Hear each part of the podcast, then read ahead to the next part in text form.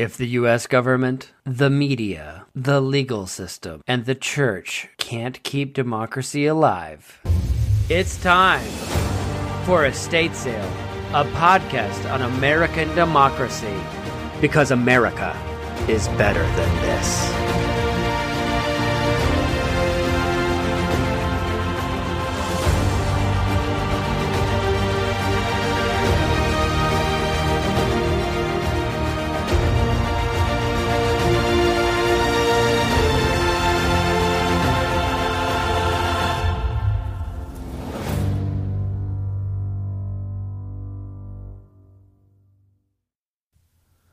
Hi, welcome back to Estate Sale.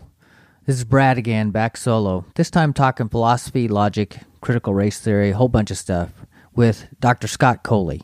Scott has a master's in theology from Notre Dame, a PhD in philosophy from Purdue University, and teaches ethics, political philosophy, and epistemology at Mount St. Mary's University. Ours was a wide ranging conversation on concepts of justice, politics, objective truth, and critical race theory in the context of the conservative church. Along the way, we get some introduction to concepts in philosophy and logic.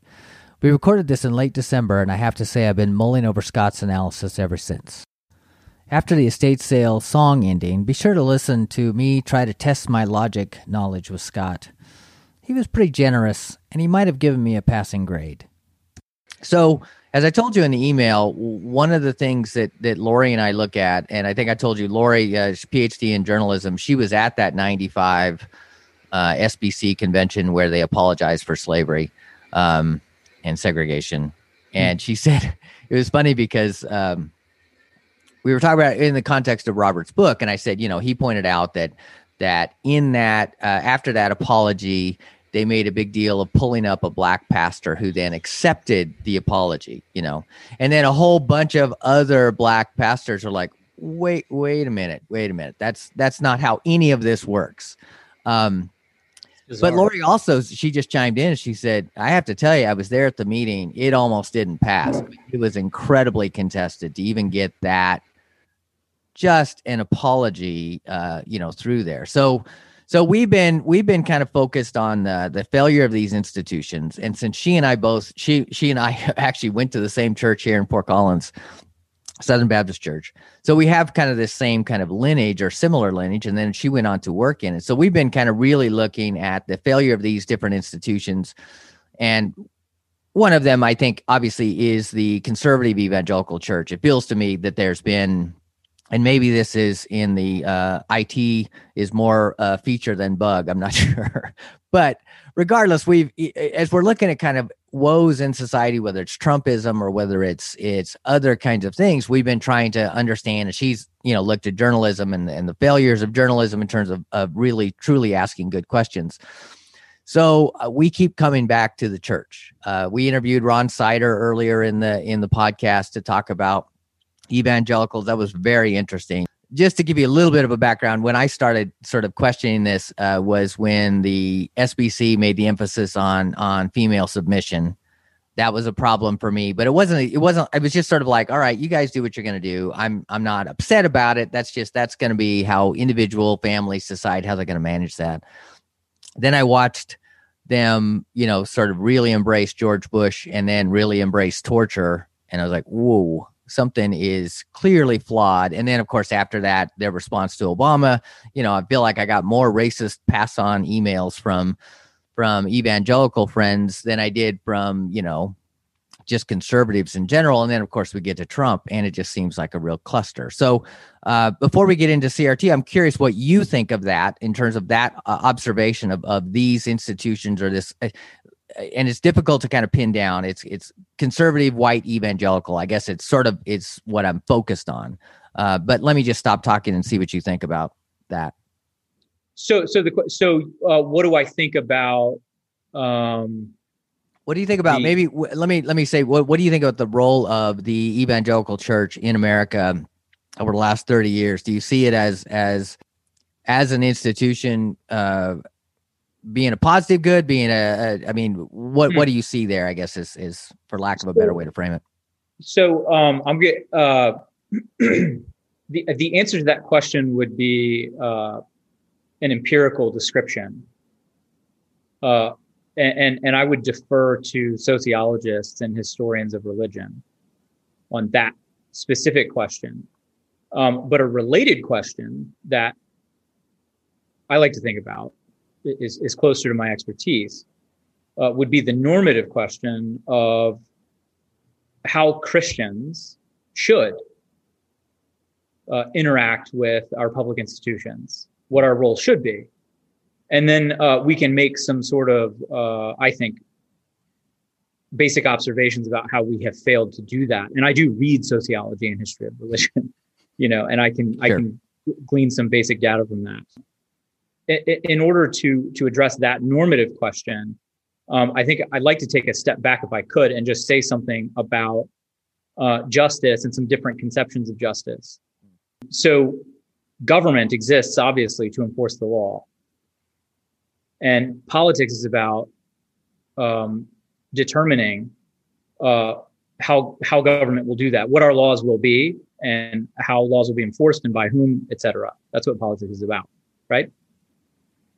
Um, and there are a couple of very different ideas about what we're doing when we engage in political debates about how our government's going to operate and what our laws are going to be. And these two different views revolve around two different conceptions of what justice is. Yeah. So one view conceives of justice as um, whatever the law says, right? And we could call this political realism. Okay. Yeah. Um, so notably on this view, there's no objective truth about justice. Right. Uh, justice is what the people empower or in, in, in our society, right? The sovereign is the law, at least in theory. Right. And so um, the political realist would say that justice is whatever the sovereign says. And so in our context, the political realist would say justice is whatever the law says. Yeah. So if you have to return a fugitive slave, that's that's justice because that's the law. And under the yeah, whatever the law is, right, that yeah. that is that that determines what what because justice is about what people deserve, right, and what we owe to each other, right. And if if you embrace uh, political realism, you don't think there's any objective truth about what people deserve or how we should treat each other, right? So what is there other than the law? There's nothing. There, there's no objective truth about what people deserve. The law says what people deserve according to the law, um, and that's the closest approximation we have to. I mean, that is justice. There's no there's nowhere else to turn for justice. Right. That's it. That's all there is. So, um, what it means for uh, Congress, for example, to pass a law that is just, is simply for Congress to pass a law. That's it. Right. Um, and so, when you engage in political debates, success for you is defined in terms of a definition of justice that suits your purposes, your interests, right? So, so the goal of politics is to have laws and governance that suits your purposes, that that conforms to your interests. What other goal could there be, hmm. right? Uh, or at least your perceived interests, of course, right? I mean, because it did, right, if you go back to Plato's, I mean, this goes all the way back to the be, you know the beginning of Western philosophy, right? Right. Uh, and and Socrates famously, um, in arguing with Thrasymachus in Book One of the Republic, says, you know, he gets him twisted up over his real interest versus his perceived interest, and so on. In, in any case, um, there's a long lineage of this kind of view of what justice is, right? It's whatever the sovereign says. Yeah. So um, I reject that view. Um, I believe that there is objective moral truth. Um, I believe there is objective truth about what people deserve and what we owe to each other, and, and that's what we call justice. And so what we what we ought to be doing when we engage in politics is uh, to uh, conform our laws and our system of governance to the objective truth about justice, hmm. to that objective standard. That should be the goal. Um, for a variety of reasons, uh, philosophical, cultural, the prevailing view in our society of what we're doing when we engage in politics is this sort of special interest approach, right? Where I, I should I should vote for the uh, candidate or the platform that's going to serve my interests. It's just assumed that that's what people do, right. and so and and so trying to discern who you should vote for is really a matter of trying to discern uh, who's telling you the truth about what's in your interest and what they're going to do when they get in office. Um, I totally reject that conception of, of what politics is about. Um, I think the goal when you go into the voting booth should be not to vote for the candidate who's going to serve your interests, uh, but to to um, as best you can vote for the the candidate and the platform that is going to bring our public institutions uh, into conformity with the truth about justice. Now, there are there, there are some cases where uh, there's overlap between those two objectives. For example, during the civil rights movement, if if you're uh, in the group of people whose civil rights are being violated, right, um, and you want that to change, then it just so happens that in that case, um, pursuing justice is uh, in, in, your obviously in your own interest. Right. Uh, right. Um, but the point is that the motivation is pursuing justice. The fact that it happens to be in your interest is incidental. Should be, on my view. Right. Um, I think the church should take this approach: uh, that there's objective truth about justice, and that this is what the church should be promoting in its in its uh, public. Uh, I, I, don't know what to call these people, these self-appointed spokesmen mm. for evangelicalism. I, I, I, I dare not call them leaders. They're not leaders. Right. Le- leaders leaders uh, persuade people to do hard things. Hmm. Uh, these men uh, entice God's people uh, to do the easiest possible thing. Um, so they're not leaders, uh, but they're they're they're spoke. We'll call them spokesmen, and they're men. They they they embrace notion uh, you know notions about politicians doing things for Christians. Hmm. What on earth does that mean? I, I, I have no idea what that what that is supposed to mean, mm-hmm. or, or, or why it should appeal to me as a Christian. I, I reject that understanding of what we ought to be doing when we approach politics. Um, by the way, yeah, I circled when you said objective truth and justice. I'm thinking about the again the church setting that I grew up in. Um, my late father used to tell me that as I as I moved and became more liberal, he said that you know as a liberal, I lacked uh, a belief in, abject, in, objective truth, and I had become you know situational ethics, where you know, mm-hmm. um, I I'm looking back at that church I grew up in. I mean, it's across town. I go past it with PTSD. Um, and I, you know, I think I was taught there that there is something called objective truth. And I'm curious if you think, I mean, when in your interchange with people on on on Twitter or just in person, people who are in that church body, I'm not talking about the Franklin Grahams or the Jeffresses or whoever. Um, they believe that they believe in an objective truth, don't they? Absolutely. I mean, they they think they do. Absolutely, they do.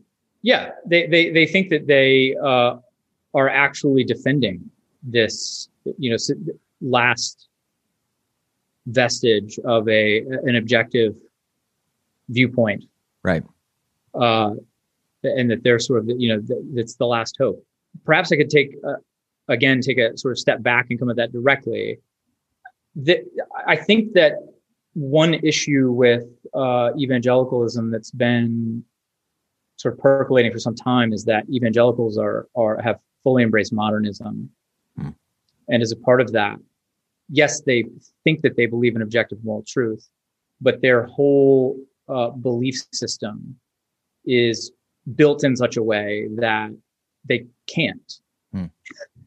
And uh, so they they hold this belief system that's completely at odds with the notion of objective moral truth, and then they they sort of try to patch that up with well they don't they don't see a problem with it right? But but then they they sort of put on top of that belief system uh, that's at odds with objective moral truth the stipulation that they believe in objective moral truth which mm. i mean let's be honest it's it's um, whatever they happen to believe they just call it objective moral truth. I have been in conversation with susan susan codone uh, about issues uh, institutional issues in the SBC, and she drew my attention to this phrase uh, prevailing orthodoxy mm that appears in Southern Seminary's uh, account of its own history uh, with respect to racism and slavery and so on. Um, and that document refers to uh, what it calls, I think, by way of mitigating the the wrongness of it. Uh, that's the sense I got, at least, that you know uh, certain figures in the history of the SBC were subject to a prevailing orthodoxy that embraced the institution of slavery. we still have prevailing orthodoxies in right. evangelicalism, and that I'm afraid is often a stand-in uh, for what they take to be objective moral, uh, uh, moral truth, and it's, it's just not. So the belief system itself is this: kids are taught in school now, and have been for some time, that all declarative statements can be divided into facts and opinions. And actually, there's a there's a philosopher at uh, the college there in Fort Collins named McBrayer. Uh, his first name escapes me. Um, we're, we're, acquaintances from you know conferences and so on. But right. he published an op-ed in the New York Times about this some time back. Um, it, but in any case, this is part of the curriculum, right? Kids are taught that all declarative statements uh, can be divided into facts and opinions. Facts are objectively true and empirically verifiable. Opinions are subjective and cannot be verified. Opinions are everything else that isn't fact, right? Well, where does morality fit into that scheme? It's, it's opinion. It's opinion because moral claims are not empirically verifiable. And when you divide, when you divide the world in such a way that, that all moral claims go into this sort of opinion bucket, um, then there it's impossible to have any intelligible debate about questions concerning uh, what is good and what we ought to do and what's valuable. Hmm. Um, and so that is, a, in my view, a big part of the reason why our politics is such a mess. Um, there's no way to have intelligible public debate about what our society ought to be doing or intelligible public debate about what is the objective truth about justice. That doesn't even make sense. It's all, it's all said, opinion and preference and, and what's in my interest. When you said about prevailing theology, I mean that that of course is is quintessentially situational ethics, right? Oh I yeah, the prevailing orthodoxy, that notion. Right. Yeah. Pre- prevailing orthodoxy, yes.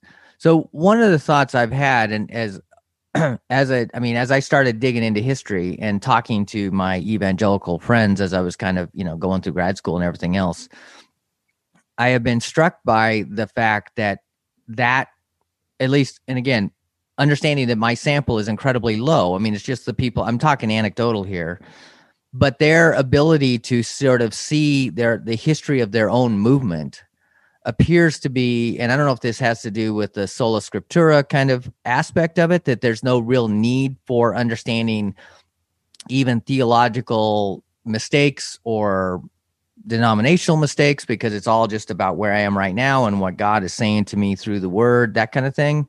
Mm-hmm. But I'm I'm struck by because it, it feels like that if we were to point out to somebody, okay, prevailing orthodoxy means that in this setting, you could actually, if you were in Germany in the 1930s, you could be as a part of prevailing orthodoxy, supportive of the Hitler regime, um, and be within the orthodoxy, right? By definition.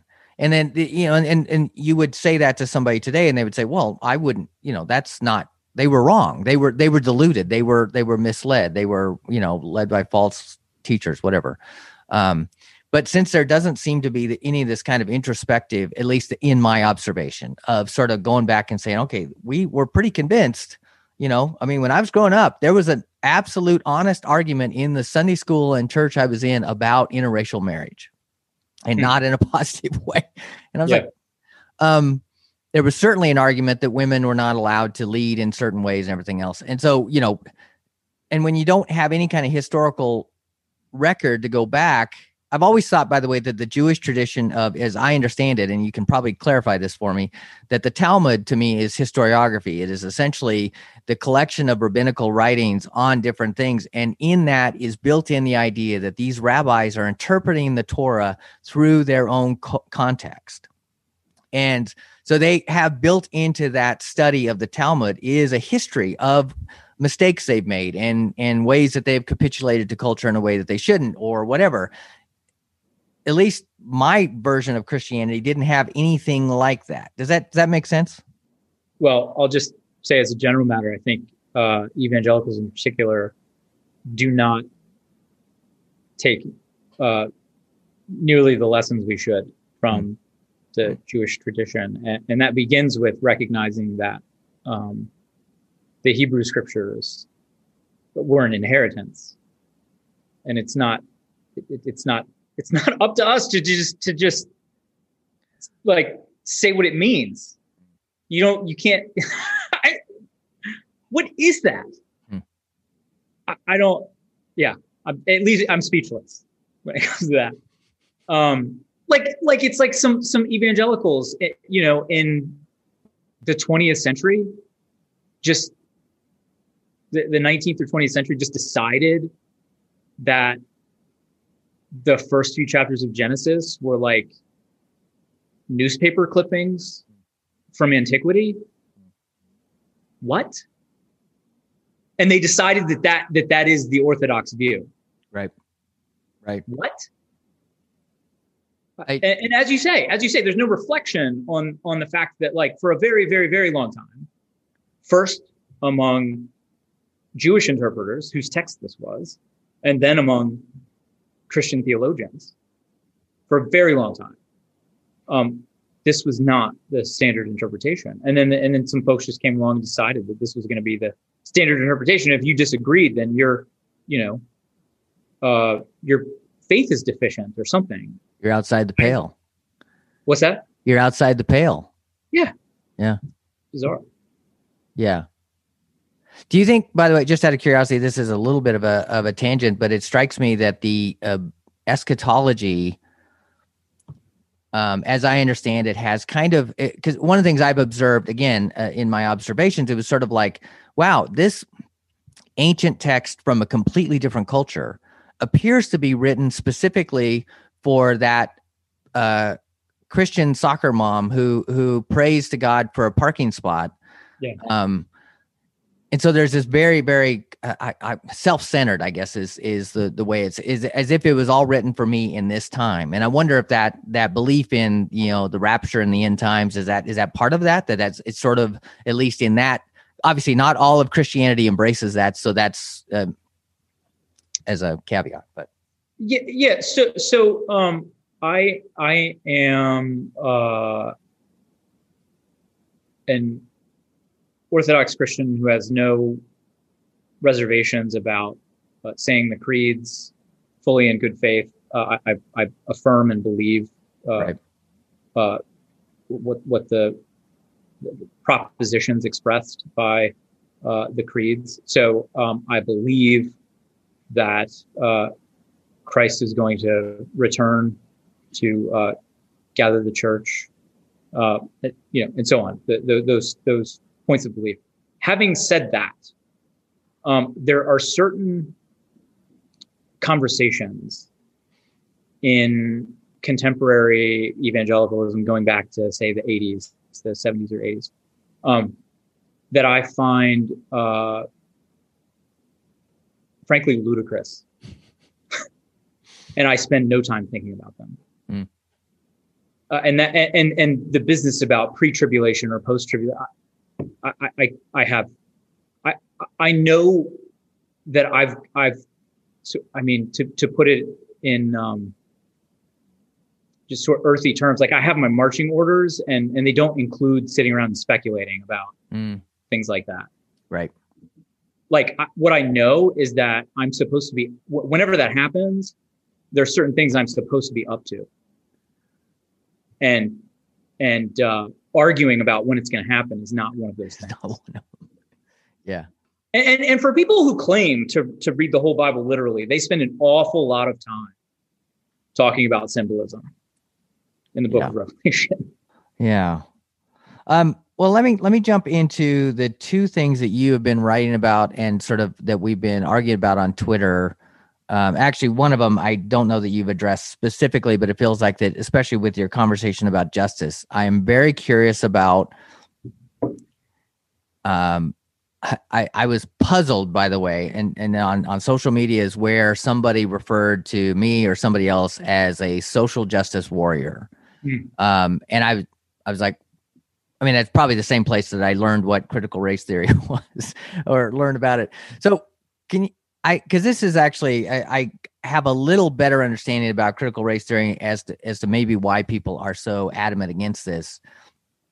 Uh, this kind of rage against social justice warriors, for lack of a better word, is that really just getting at what you're talking about about definitions about how they define what justice is and so their objection is really that the people who are woke or are concerned with you know race or or whatever um, are are defining justice in a way that they find uncomfortable. They don't agree with. They don't. You know, is that is that is that why they're so angry about? I mean, I mean, I'm I'm not asking you to to uh, explain their emotions or their motives, but sure. Here's my sense of the situation, um, I, it, which may or may not be an accurate description of of uh, the the motives of any particular actor. By means of, of certain concepts like inerrancy and sufficiency of scripture, right? Which both of those terms have a, like a, a benign theological meaning.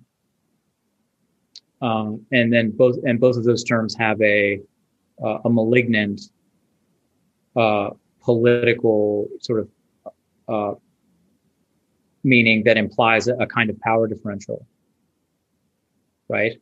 Mm-hmm. Um, in the in the benign theological sense, I, I, can honestly say that I embrace inerrancy and I and I embrace um, the uh, well the the classic doctrine of sufficiency of Scripture, which has nothing to do with how that term is used mm-hmm. by gotcha. some of these fundamentalists, uh, to basically mean uh, you know to exclude any kind of intellectual endeavor that that may have some suppositions that are at variance with their own. I mean, I don't, I don't know. It's difficult to define because they, they, they, they, in this malignant sense, they use the term just however it suits them in that situation, right? So, in any case, these folks who employ uh, inerrancy, which is in the malignant sense, is code for basically if you disagree with my interpretation, then you think that God isn't the author of Scripture I mean, that's clearly how they yes. use the term.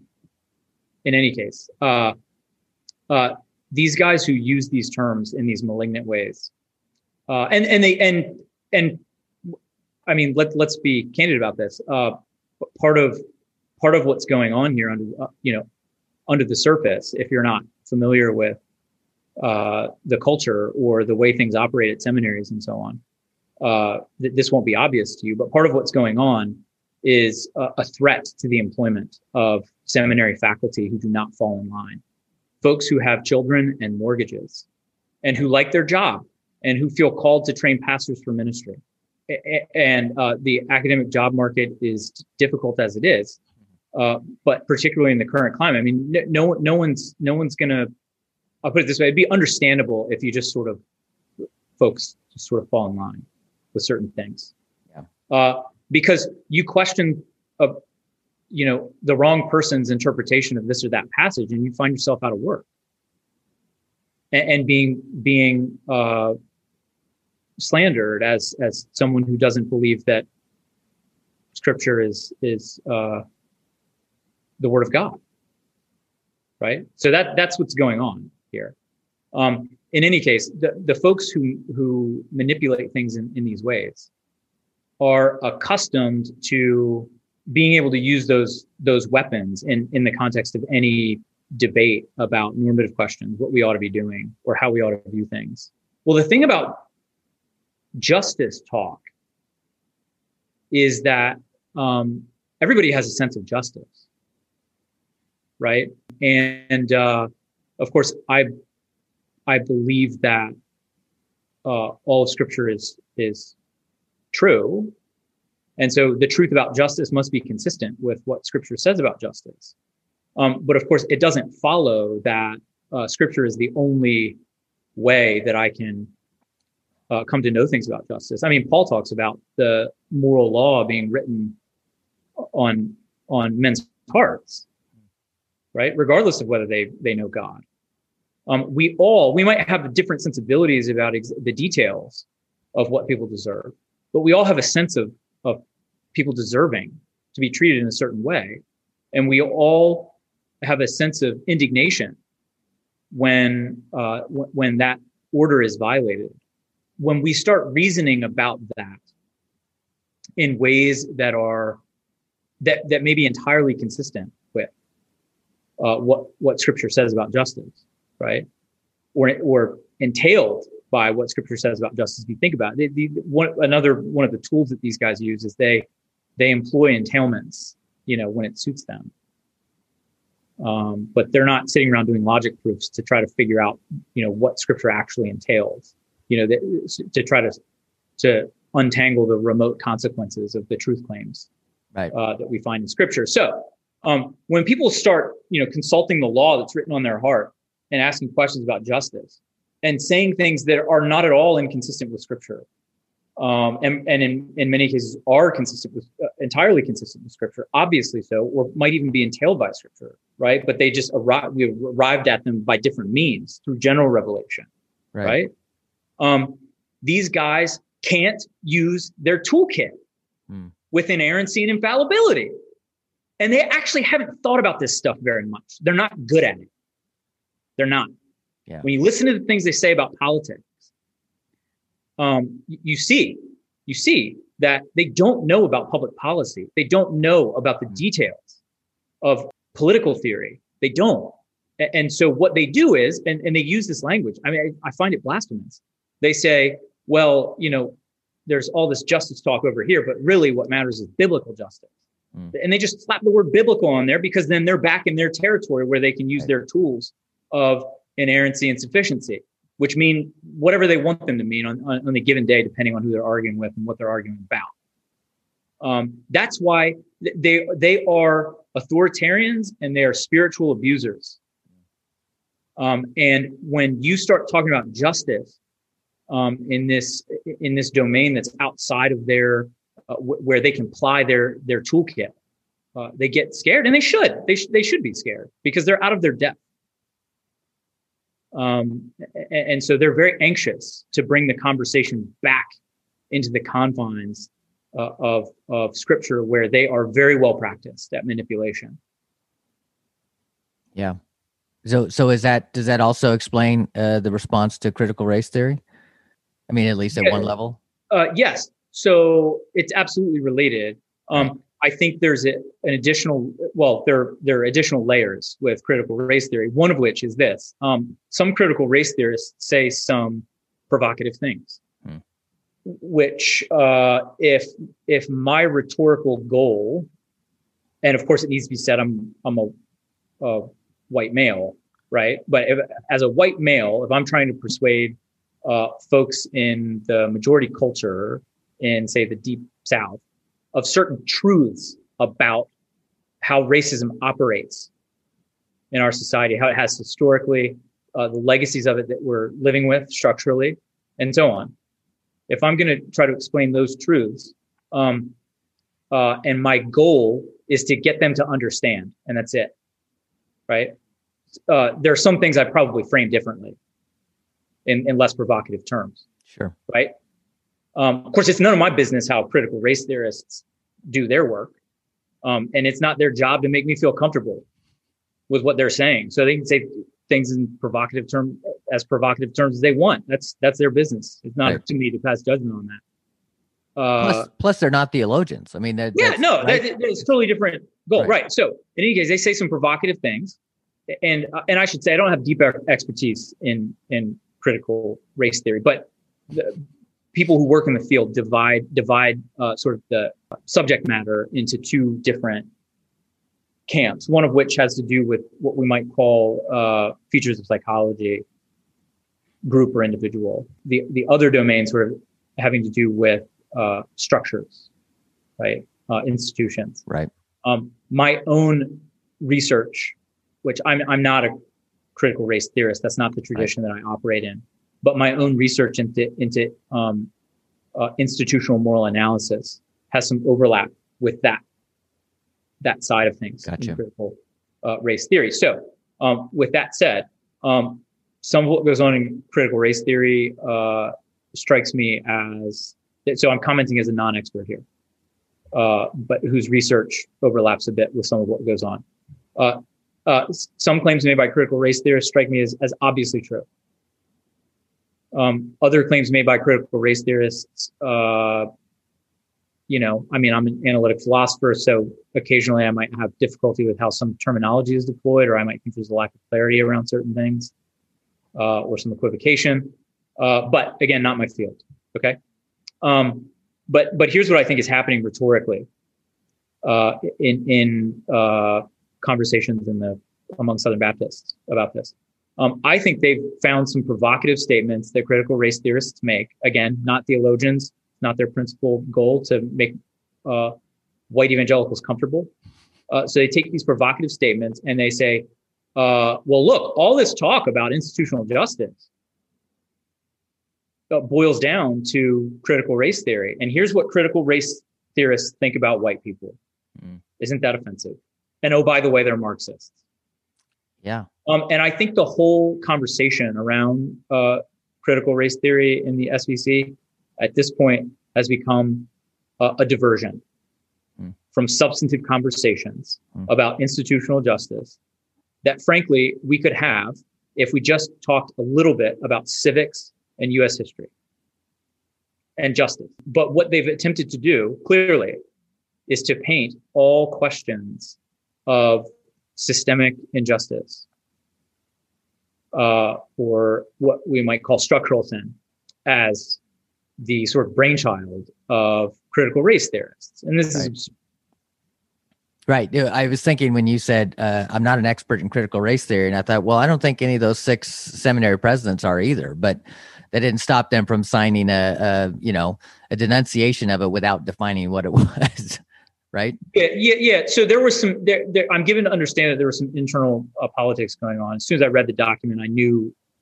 who wanted it written, which of them wanted it written, and which of them maybe took some persuading to sign off on mm. it. Hmm. Yeah, no, no, but but no, you, you you're absolutely correct. They're not. Right. They're not. Uh, experts on it, and and um, there was a statement by the president Southwestern recently to the community at Southwestern seminary. Um, and uh, it so so there's been a concession now that uh, it's it uh, systemic injustice is real, hmm. despite the objections to critical race theory. Systemic injustice is real, um, but that's about as far as it goes. And the this letter to Southwestern uh, referred its audience to this article that was written by the president of Southern Seminary over the summer uh, if you if you Google like Al Mohler systemic injustice, uh, you know you'll, you'll find it. And, and, so that that was cited as sort of um, this official position that like, hey, systemic injustice is real. I, I had actually already read that article, um, but I, I, went back and read it again to refresh my my memory, uh, and its analysis is disappointing. Mm it's basically like, yeah, there's systemic injustice, but the real issue is individuals. Right. Like, what are you going to do? You know? I think Robert Jones refers to that as the white evangelical shuffle. You know, on you, you give you give you know, yeah, there's racism, but then uh, he he was pointing to the the the commission. I mean, that Mohler commissioned that history of Southern Seminary, mm-hmm. and in there denounces the kind of racism and slavery as actually outside the pale of orthodoxy, but then goes on to celebrate those men as good mm-hmm. Christian men. You know, mm-hmm. I mean, and you know, it's for so for Robert Jones, it's you know, you go two steps forward maybe, but then you're gonna take take a step back. You're gonna figure out a way to, you know. Yeah. So so I don't know what the allergy is uh, I, I, can I can I can guess about some things that that contribute to it, uh, but I think it would take a perhaps a psychologist to figure out exactly mm. what's going on. Um, but but there is a real allergy, a real resistance to institutional moral analysis. Mm. But part of what's going on there is that institutional moral analysis is uh, more complicated than assessing individual conduct.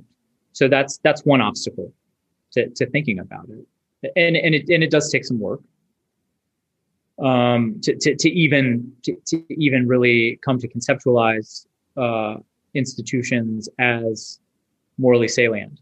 Right. Yeah, I mean, conservative evangelicals are really resistant to institutional reform or any suggestion that part of the problem might just be like that the rules are bad rules. Mm, yeah. You know.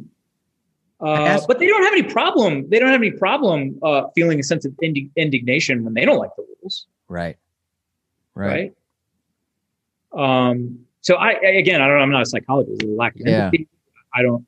Is it? Is it just kind of like a self-serving tendency to revert to individual piety uh, hmm. anytime uh, something comes up that might require a sacrifice on your part, you, for, for you to give up some of your freedoms? because they're in fact forms of license that are inconsistent with the requirements of justice. Right. Slaveholders in the South, right?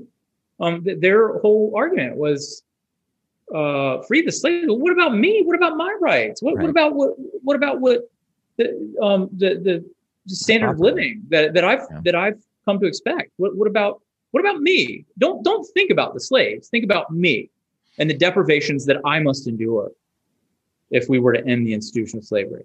Right. Right. Um, and of course, I mean, you can do that with anything. You can always cloak license in the language of legitimate liberty.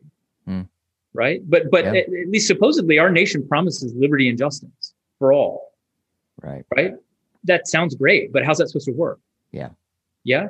You you can't you can't uh it, it can't mean that everyone gets to do whatever they want. That's not because if, right. if, if everyone does whatever they want all the time, you will you will do and you will suffer all manner of injustice. If you are to have liberty and justice, justice must be sovereign. Liberty must submit to you. There's no such thing as too much justice. Hmm. Right? There is absolutely such a thing as too much freedom. Yeah. Interesting.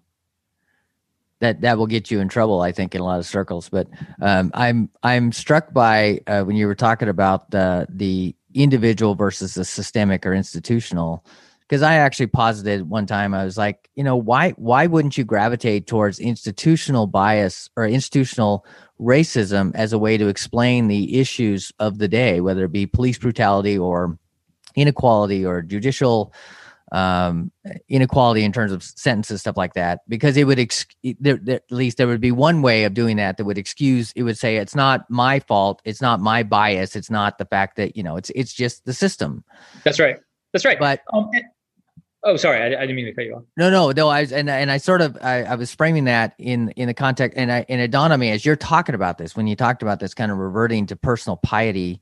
I'm struck by, at least in my conversations, again, anecdotal, with some of my conservative evangelical friends, um, the only way they can define racism is that it is well first of all it's something that is the uh, racists are bad people uh, mm-hmm. i'm not a bad person so that's a problem mm-hmm. mm-hmm. and that racism is defined by a conscious hostility towards other people and since i don't have that i don't even see color sorry. Um you know then i i can't be racist and and i'm certainly not racist because i'm not a bad person. And so it seems to be that there's this it's an easy it's an easy uh, gravit you can gravitate to that as an explanation it, it's all about individual bias because that's what something other people do and it doesn't cause me to ask questions about my white suburb. I mean i live in fort collins by the way which is incredibly white so i'm i'm certainly not casting stones but um it seems to me that, that that's at least one of the ways that that people don't uh,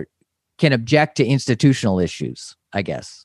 Mm-hmm. because that that would ask them to ask questions of, of their own kind of success in a way that they're uncomfortable with.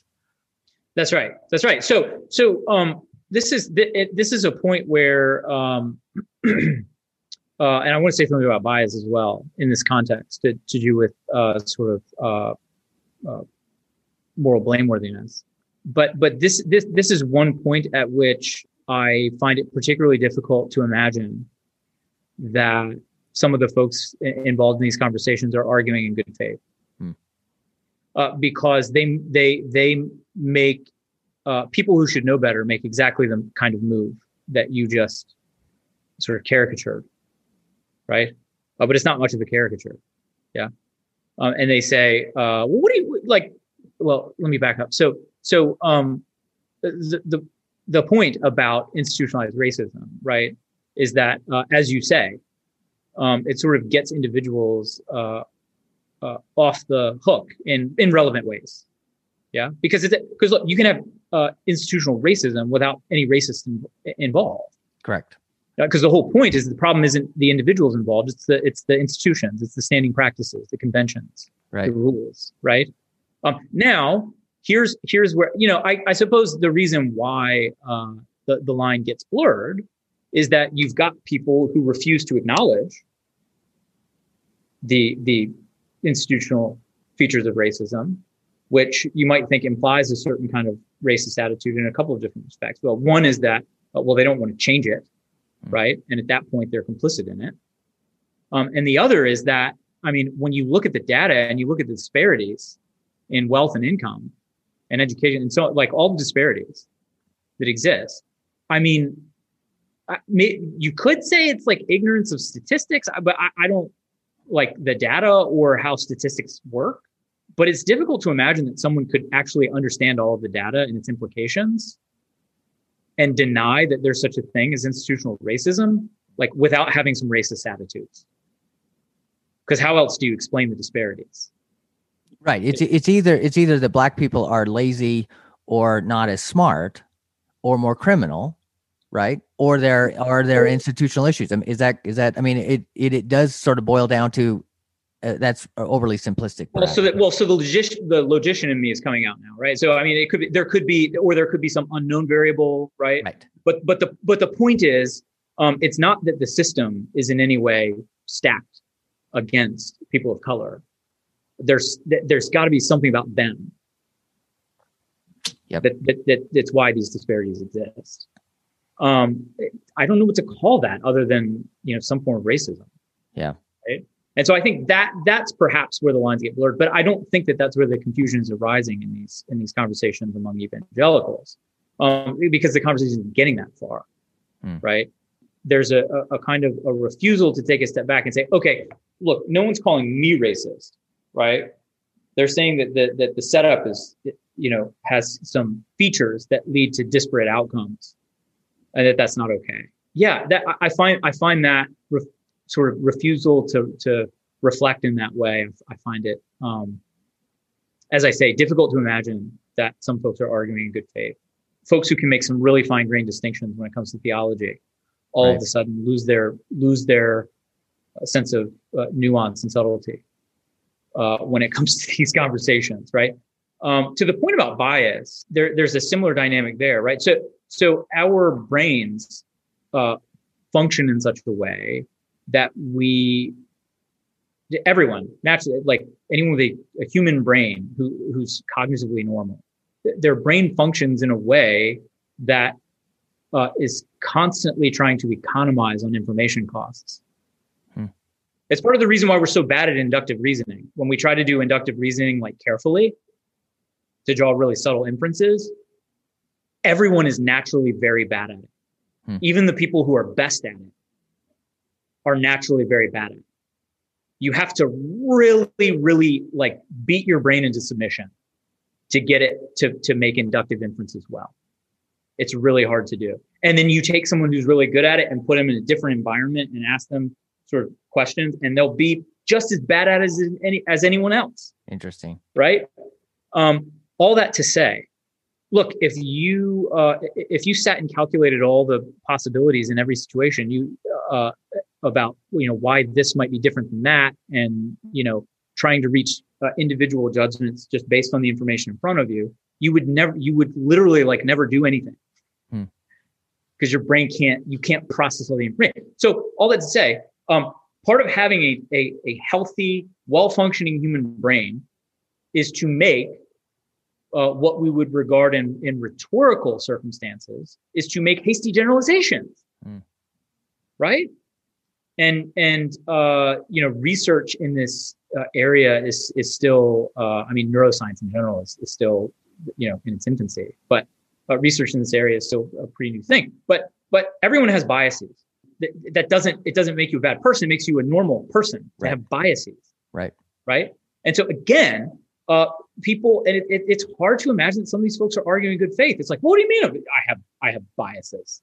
Uh, you're saying I'm racist. That's like, no, no, no.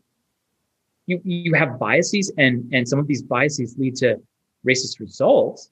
Right. Um, at least as far as I'm concerned, that doesn't make you morally blameworthy unless you just refuse to do anything about it. Um, and there's this fellow uh, who is, uh, um, I don't know if he self-identifies as an atheist or an agnostic. He's a non-theist, um, and has said some things that are pretty antagonistic about religion.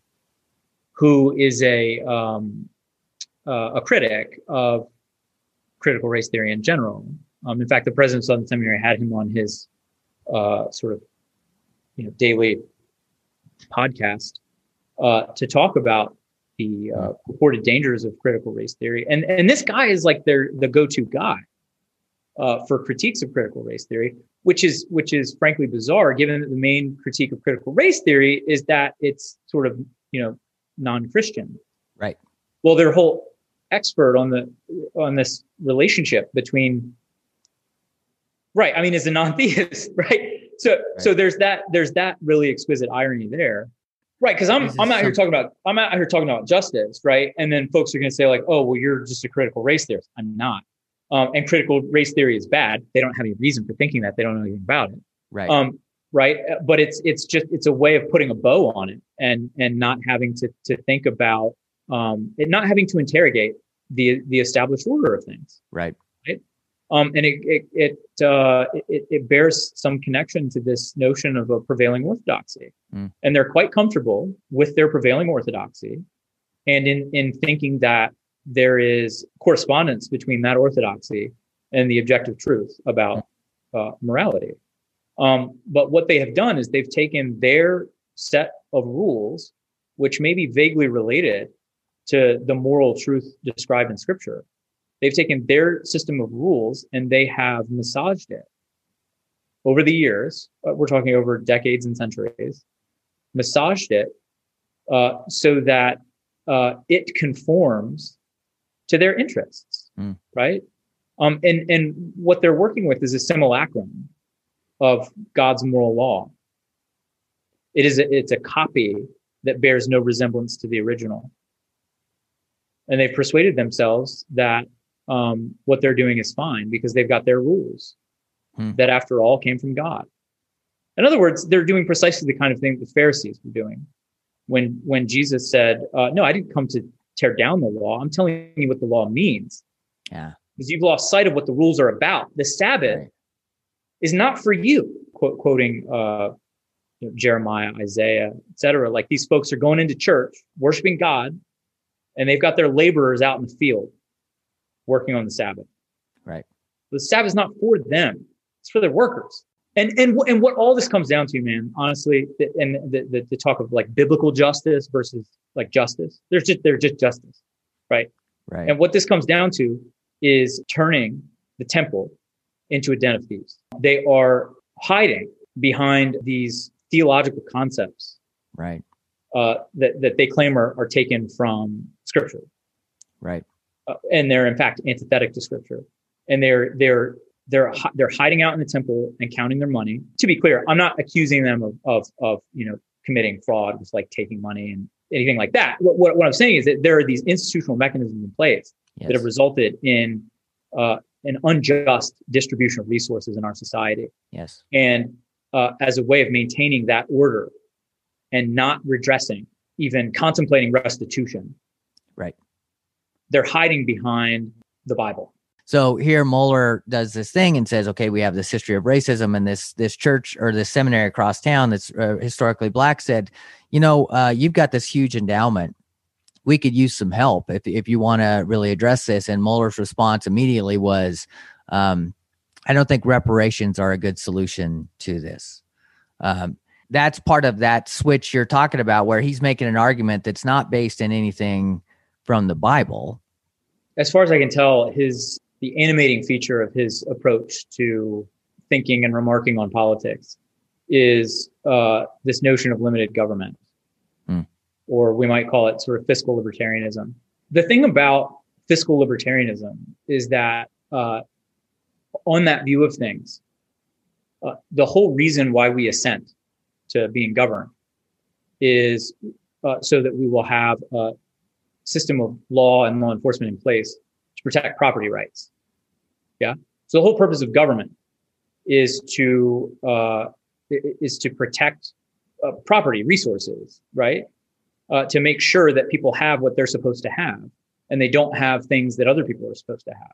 I don't know where the breakdown is, right? But it, but if you think that the the the principal function of government is to make sure that resources are uh, in the keeping of those who should have them, then you should be in the front of the line advocating for reparations. Even even Robert Nozick, right? The the the uh, um, libertarian colossus says now he only devotes a paragraph of uh, if that of anarchy state and utopia to this concession um, but he says look i mean uh, people should have stuff they work for or that was given to them by others right? And robert nozick regards uh, uh, progressive redistributive taxation as theft right? This guy's hardcore okay? Even he says just broadly not with respect to anything in particular but he says broadly um, uh, past violations of his principles of justice and holdings, which say you the only stuff you should have is stuff you work for or stuff that was freely given to you, right, as a, a gift or inheritance, whatever, right? Um, past violations of those principles should warrant restitution. If you think government and uh, you think all of this is all about making sure people have what they deserve to have, on on, on what grounds? Because it's like you know you got your your uh, redistribution from the Federal Housing Administration mm-hmm. over decades, and now all of a sudden you want limited government. Yep. Huh. Okay. Now that you got your money, that's a different argument. But but yeah, yeah. there are two different. There are two. If you want limited government, you you you should want people to have the property they should have because that's the whole point of government on your view right, right? and then as a separate matter uh, you don't get to benefit from this massive government redistribution of wealth from all taxpayers including people of color to yes uh, white people right you, you uh, made you that to point accept that and then say well but nah mm, okay now now really i just want limited government now that I've got now that I'm all set up. You, you made that point in your in a recent blog thing about about you. You're talking about you just posted it on on Twitter about redistribution. And you were talking about the original uh, Housing Act that did not allow uh, those the lending to go to black families, but the black families were paying taxes. That's exactly right. And uh, so that's re. I mean, that's distributing, uh, redistributing the, the wealth from black families into white families, and yeah. Exactly right. A bunch of white folks living in uh, subsidized housing, right? They're welfare welfare queens, and, and, then they and then they passed on that inheritance to their kids. Right. The overwhelming majority of money that gets the, uh, transfer of intergenerational transfer of wealth is right through home equity. It's time for Estate Sale, a podcast on American democracy, because America is better than this.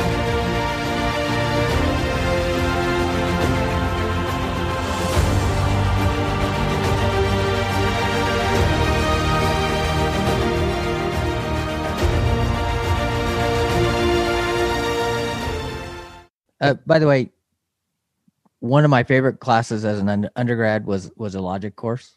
Mm. So I'm going to say when you said inductive logic, right? That's opposed to deductive logic, mm-hmm. right? Mm-hmm. So just to see if I can remember.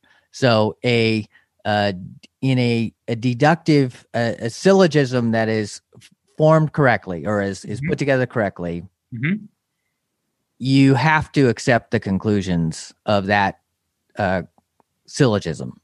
Man, I'm Correct. losing all so, right. So, so, so a, a, deductive argument, if the premises are true and the argument right. is that's uh, what I mean. I'm sorry. Yeah. Thank you for reminding me. Yeah. Which technically, if it's invalid, then you know your logician would say it's not actually a deductive argument. But right, you know what I mean. Okay. Right. So the argument is is deductively valid and the premises are true. Then the conclusion is ineluctable. Uh, it, it can't be false. Right.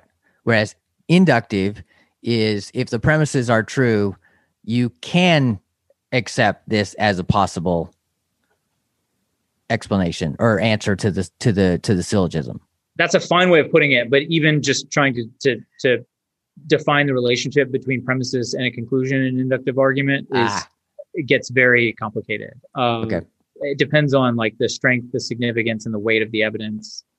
Uh, but I, I I put it this way: um, a a a good deductive argument uh, makes its conclusion certain. Right. A good inductive argument makes its conclusion probable. Gotcha. Okay. Okay. So, so uh, whatever good is in the in the case at hand with induction, Right. Uh, the, the the the goal is to make the conclusion, uh, you know, some kind of probable, or very very probable, or more likely than not. Depends Right. Right. Right. Yeah. That I uh, I'm 30 plus years away from that particular class, so I I I feel like I still remembered some of that. I, like I said, that was actually one of the most helpful classes I ever took as as an undergrad, and I've told many many people that. Uh, speaking of that, when Well, you that was very dis- good, by the way. That was it. Huh? That characterization. That that was very good, by the way. That, Oh, that, thank you. that, that was three decades ago. I would say even if you just took the class last semester, I would be Uh, I'd, I'd be pleased with that.